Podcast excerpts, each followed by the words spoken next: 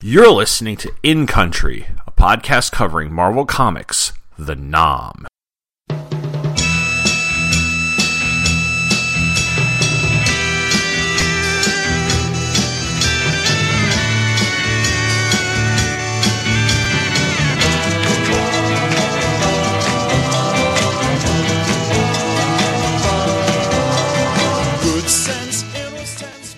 Hello and welcome to In Country, a podcast that is taking a complete look at Marvel Comics series The Nam. I'm your host, Tom Panarese, and this time around we're taking a look at issue number 22 of the series, which covers November 1967, which is where a song comes from. Incense and Peppermints by Strawberry Alarm Clock was number one the week of November 25th, 1967, Thanksgiving weekend of 1967. And since this issue is titled Thanks for Thanksgiving, I thought that was more than appropriate. Plus, the song is one of those iconic psychedelic one hit wonders, the type we're used to seeing in flashbacks to the 1960s, especially on shows like The Simpsons. It was only number one in the charts for a week before it started its decline, and the band never really capitalized on this success. However, it should be noted that band member Ed King would go on to be part of Lynyrd Skynyrd. Our issue, which takes place, as I said, in November 1967, was cover dated September 1988 and came out on May 31st, 1988. It is a cover by Bob Camp that shows four Viet Cong soldiers in an underground tunnel, one of whom is injured and being helped by another, and they're all looking at the ceiling, above which are three American soldiers. Being that the main focus of this issue will be these VC, it's appropriate, and much like many of the other covers in the series so far, shows us that what we'll be seeing inside. And inside is, like I said, Thanks for Thanksgiving, which was written by Doug Murray, penciled by Wayne Vansant, inked by Geof Isherwood. Phil Felix was your and, letter and colorists. Don Daley was the editor, Larry Hama consulting editor, Pat Redding managing editor, and Tom DeFalco editor in chief. November 1967. The Viet Cong moved to their staging area for the planned Tet invasion. We see a convoy moving on a road through a jungle, and then we hear, There! There they are! An American helicopter has spotted the caravan and shines its spotlight on them. The chopper pilot says they need to radio in the position right away, and the VC unveil an anti aircraft gun and start firing. The chopper is shot down, but the VC soldiers say that it's obvious that the Americans had time to get communications out, so they have to evacuate as soon as possible. One of them, a doctor, notes that the f- facility they're evacuating includes a hospital, and it's not possible to move the patients quickly because these people will die. They take the patients back into the hospital and undercover. Meanwhile, the base tries to reach the chopper on the radio, and when they don't get an answer, they order artillery fire. The artillery pounds away, and the people in the underground VC hospital notice it. They're stuck there, saying that it's obvious that in the morning that Americans will send troops and therefore they can do nothing but wait. Unfortunately, they're running low on supplies. A moment later, a blast dislodges a support beam, and one of the VC, Quang, is injured by its fall. The doctor does his best to wrap Quang's wounds, but he doesn't have enough supplies. Quang tells him that no, he can't risk going outside of the tunnels because he shouldn't endanger their comrades. The shelling stops, and the doctor decides to take a chance and head outside for a supply run. As he peeks out of the tunnel's hidden entrance, three American choppers show up. They find the downed chopper, and we hear the pilot say that they'll send troops out in the morning. The doctor returns to the hospital and says the Americans will back in the morning. Quang says that yes, they'll be back, but when the general's plan works, they'll go away forever. The doctor hopes he's right and does his best to stop the bleeding. Early the next morning, the 23rd hats out for another search and destroy. They board choppers, and Daniels was around with some more. Well, because that's what he does, much to the dismay of his fellow troops. They fly over the, the wrecked chopper and then land, while elsewhere the doctor and one of his nurses listens to the start of their activity, hoping that they won't get noticed. Phillips gathers the men around and tells them to spread out. Daniels almost immediately starts complaining about having to hump it in the boonies on Thanksgiving, and Phillips retorts, Well, what would you do if you couldn't complain and clown around? Be miserable like the rest of you, I guess, Daniel replies. Still, I hate to miss that good chow. One of the newer recruits sees something sticking out of the ground and grabs it. Clark, seeing what he's doing, dives on the kid and tells him he should never touch anything without asking first, especially since there are booby traps like that all over the place. Daniels tells the kid that they all screw up and it's okay, to which Clark replies that sometimes screw ups can kill you. Daniels makes a crack that Clark's just having a rough time because his girlfriend left him, but backs down with the ribbing when Clark gives him a look of death. They survey the area and find the tracks the VC were making the night before, which confirms the chopper's report of a caravan moving through the jungle. They also find the anti aircraft guns and wonder why it was left behind. Pig says they probably left in a hurry, and while we see the VC nurse listening in from below the ground. The 23rd calls for a pickup and gets denied. Phillips says they have to follow the tracks south before they go in, but they are getting Thanksgiving dinner sent in. The food arrives and the guys enjoy it, with Daniels on guard duty lamenting that he's got guard duty he's missing out on hot chow. Phillips, however, makes takes a moment to relieve him so he can eat, and he delightfully goes off with his food.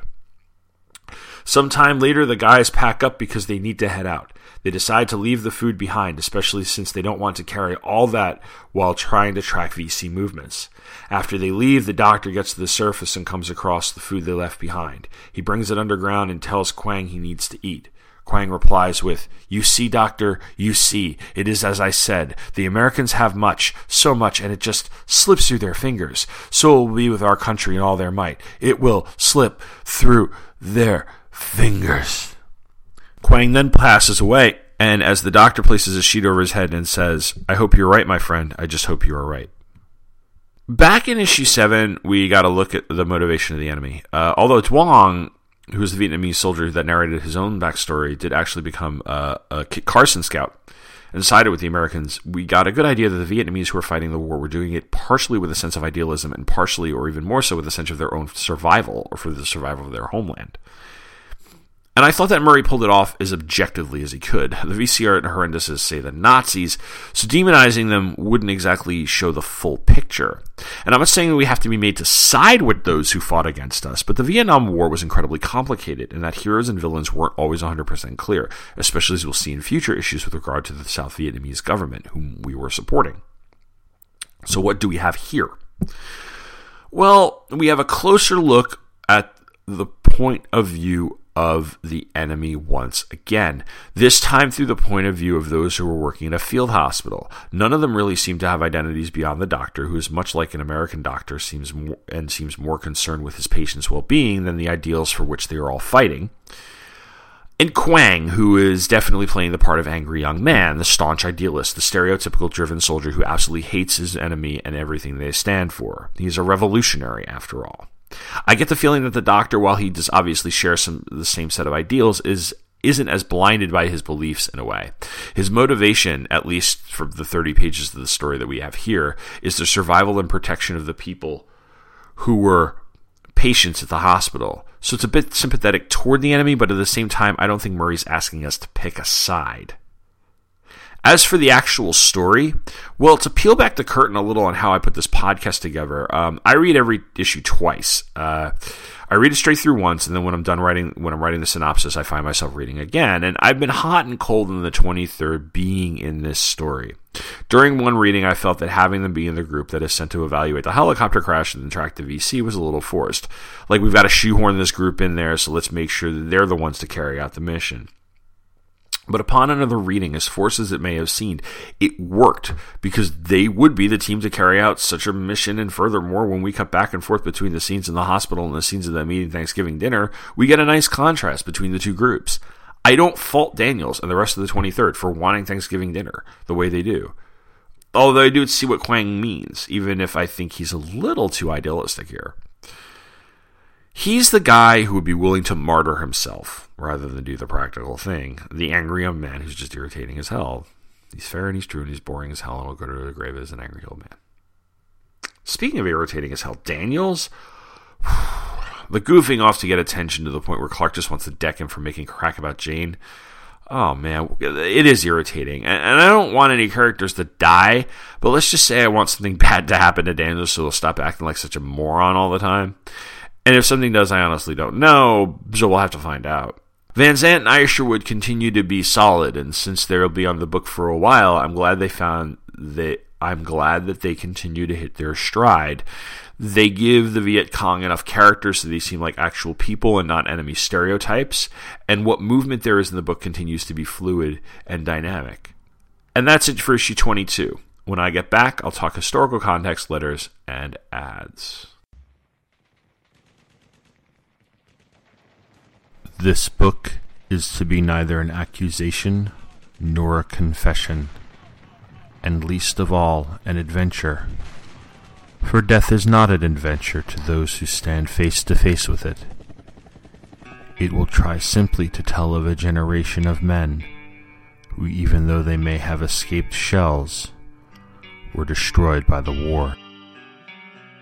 This July 28th, In Country, a podcast covering Marvel Comics The Nam, presents All Quiet on the Western Front.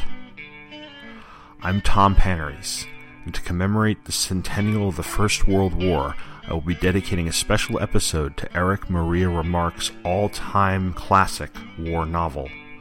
Along with the look at the novel, I will discuss two film adaptations and then take a quick glance at poetry and songs of the war to end all wars.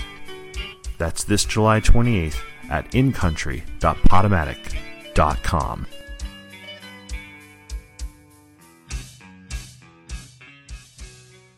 So, 1967, November of 1967. Uh, November 2nd, 1967, President Lyndon Johnson met with the nation's most prestigious leaders, named, nicknamed, nicknamed the Wise Men, asking them to suggest ways to unite American people behind the war effort. The advice he got was to give American people more optimistic reports on the war.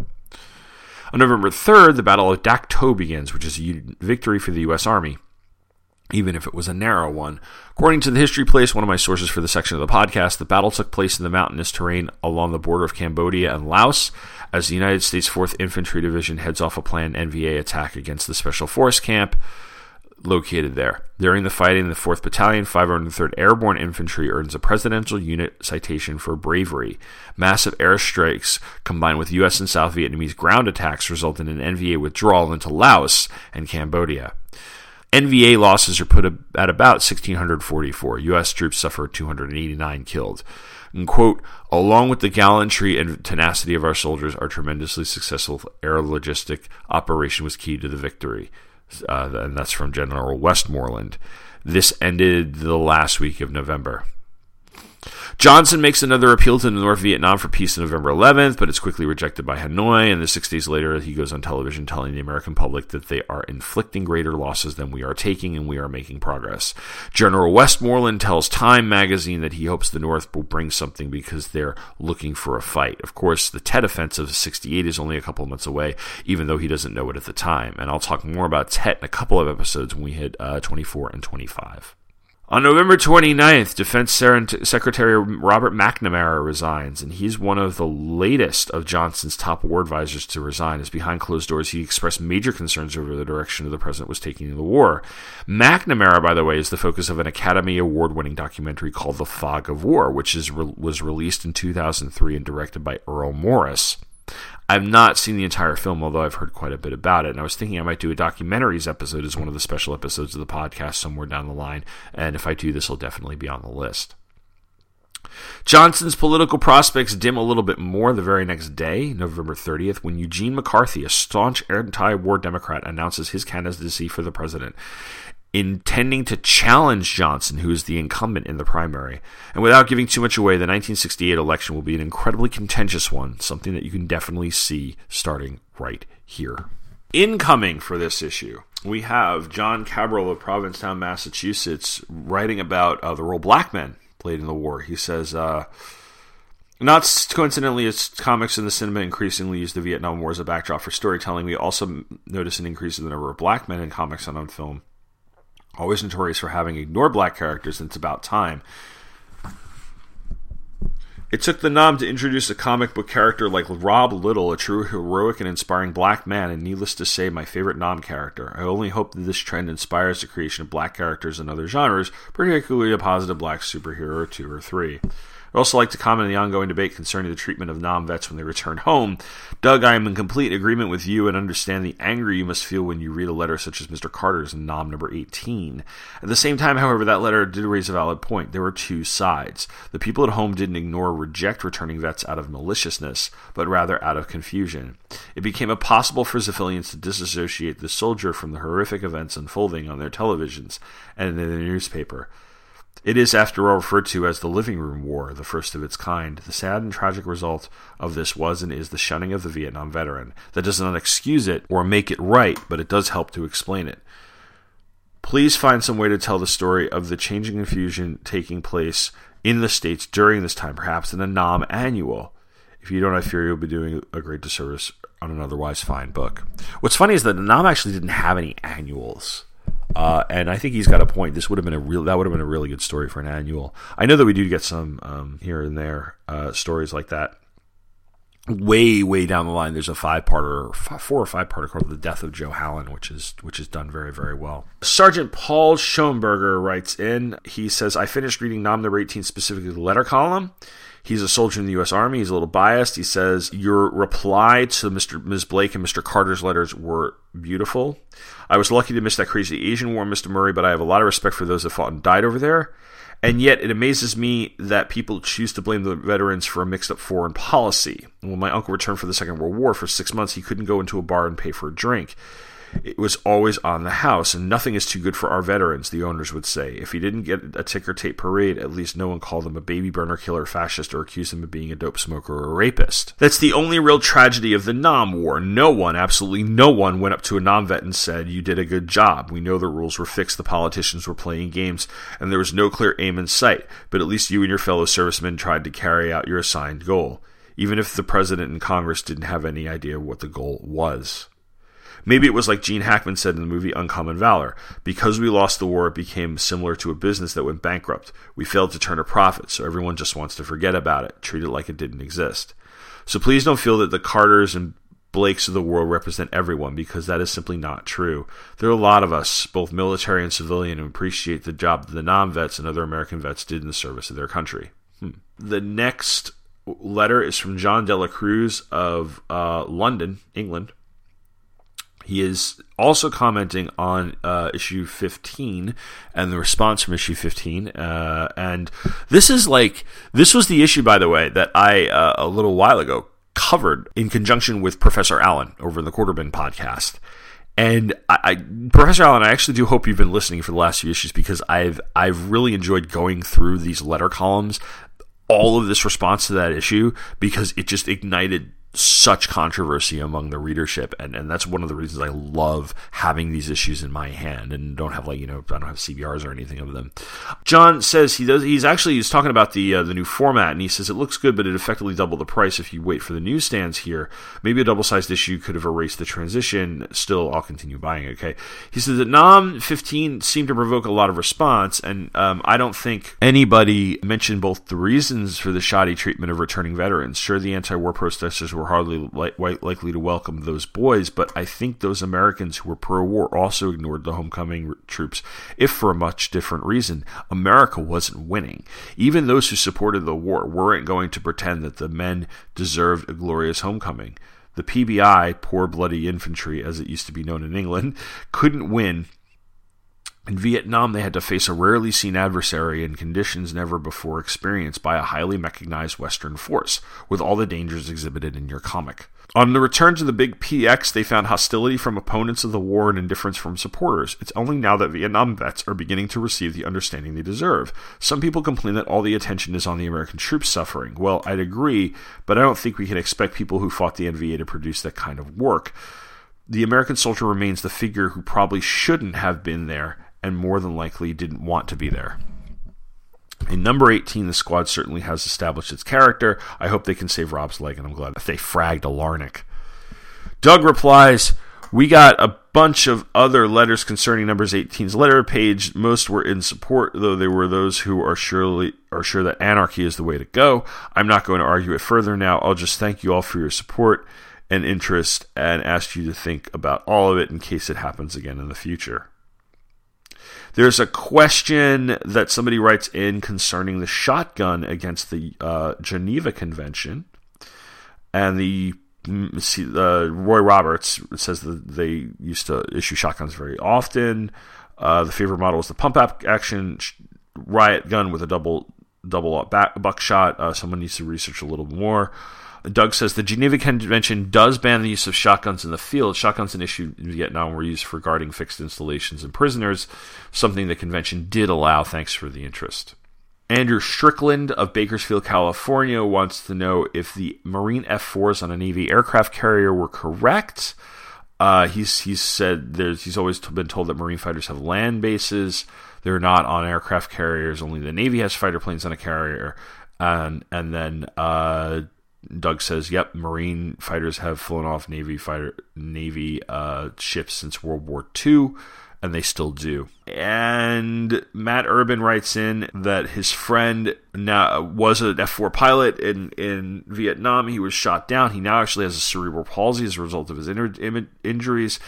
Uh, Matt buys him a uh, his neighbor uh, a copy of the Nam, and he loved 19 because of the story of a pilot being shot down and and what happened to him. And he wanted to express the deep gratitude and hearty hearty thank you for bringing joy back to a Vietnam vet now wheelchair bound and able to fend for himself.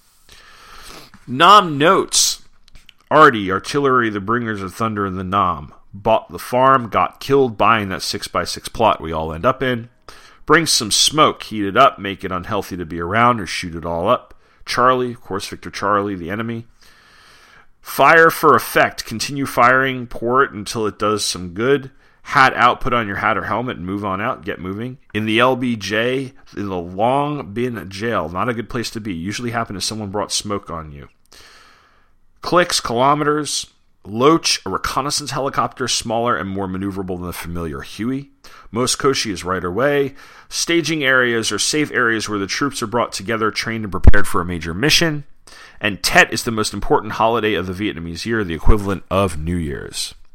Adds this issue mail order GI Joe figures. Uh, you could and, and, vehicles. You could order the LCV Recon sled, which I have always wanted but never had. Uh, the Hiss tank, which I actually did have. Bazooka and these figures: Bazooka, Major Blood, and the fridge. Oh, that's right. William the Refrigerator Perry had a G.I. Joe action figure, and his weapon was a big football attached to a chain. Aw, yeah. He's getting mad.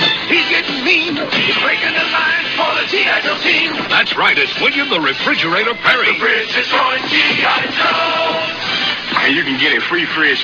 Here's out. Select five fridge certificates or call the number on the certificate and the fridge will tell you how to get in on the action with only four certificates. There's a $1 handling charge. See details on specially marked G.I. Joe packages. Watch out, Cobra. Fridge is coming through. Go, go! I always used to love um, when you got the vehicles from GI Joe. I used to love the mail away stuff because you could buy stuff that had been like from previous series that was, I guess, overstock or whatever.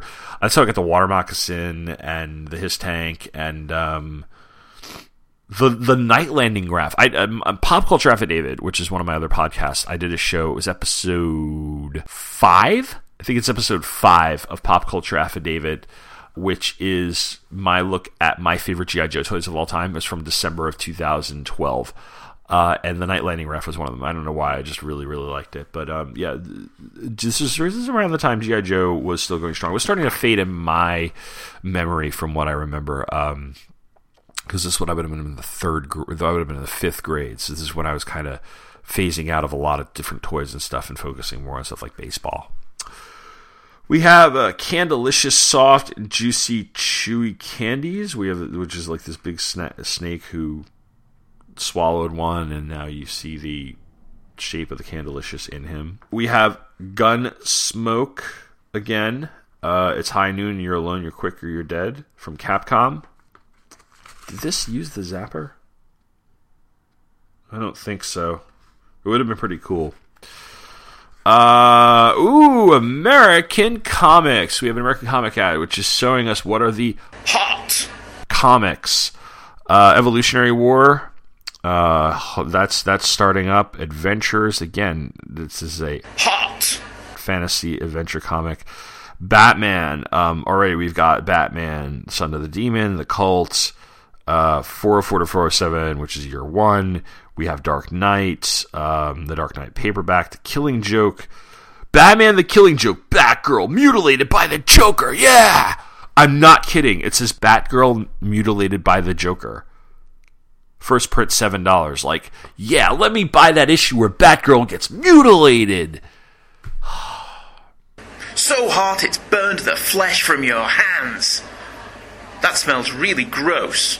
I've always been on the fence of what they did to Barbara Gordon because I loved Oracle. I think John Ostrander and then moving on, like other writers, saved her. I always hated that part of the Killing Joke because I just thought it was so gratuitous. But I don't know. I'm not a huge fan of the Killing Joke anyway. That's beside the point. G.I. Joe's still hanging on there. Um, we have Action Force, The Adventures of G.I. Joe in England. Apparently, Alf number one's going for $3 and is Blisteringly hot. I'm not kidding. Deluxe formats, you have a few trades that some of which I think I actually have these actual trades. And then on the side, if you turn it on its side, you have Hot. picks. Any Adventures, Batman the Killing Joke, and the Cult Death Death Hawk 1. Death Hawk 1 E- Evolutionary Wars as opposed to the Evolutionary War. Hulk number 330 344 Spider-Man any turtles. My son loves turtles. Oh, Captain O and his O face and prizes are cash. The same crap. Sell 18 items you can get a Tasco microscope lad. Ooh, Wheel of Fortune game. I think I had that Wheel of Fortune game. Mile High Comics is advertising that they have 4 million comics. I usually used to buy from Mile High all the time. Um, they actually have two pages of ads and uh, an advertisement for their nice subscription, the New Issue Comics Express, I think that stands for.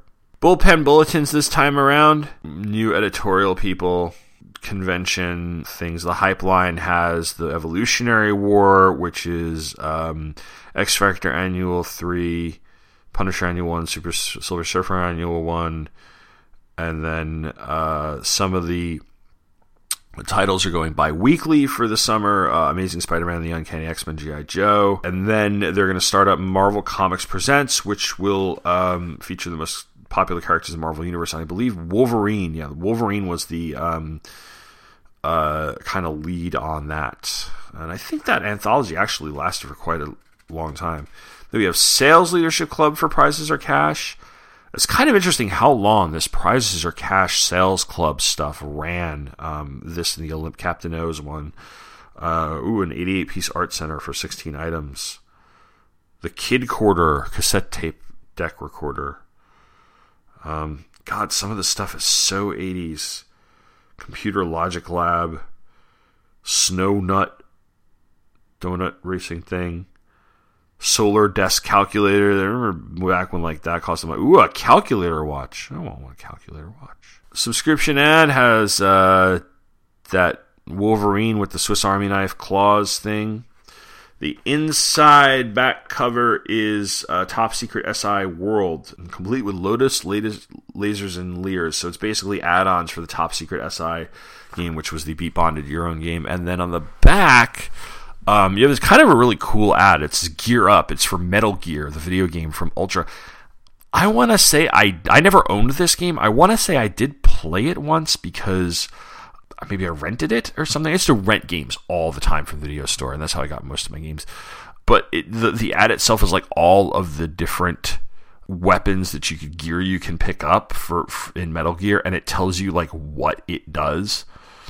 Um, like transceiver, this is your most important most valuable piece of equipment with you, you'll be able to receive vital information from headquarters telling you where to find essential weapons and supplies. It's kind of cool, like you know, um, just all the stuff and and and the the guy on the um box for Metal Gear actually kind of looked like a Michael Biehn, who at the time would have been recognizable to kids if they'd seen Aliens or The Terminator. And uh, the game, the game looks like it was a nice kind of comp. Um, it, there's a little bit of Teenage Mutant Ninja Turtles in there. There's a little bit of, of Contra in there. Um, I don't know. It's one of those where I'd like to to to take a look at it and see uh, see what it was really like. But that is it for now. Uh, next time around, I've got the Nam number 23, which is a Christmas episode. This time around, this Christmas episode will not take place or not be airing in December. So just pretend it's Christmas for a little bit. Uh, until then, thanks for listening.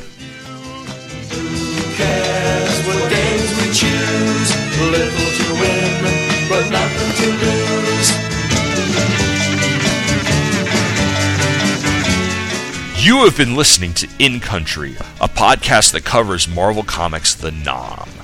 The Nam and all of the comics associated with it are copyright Marvel Comics, and as this podcast is intended for entertainment purposes and I make no money off of it, no infringement is intended.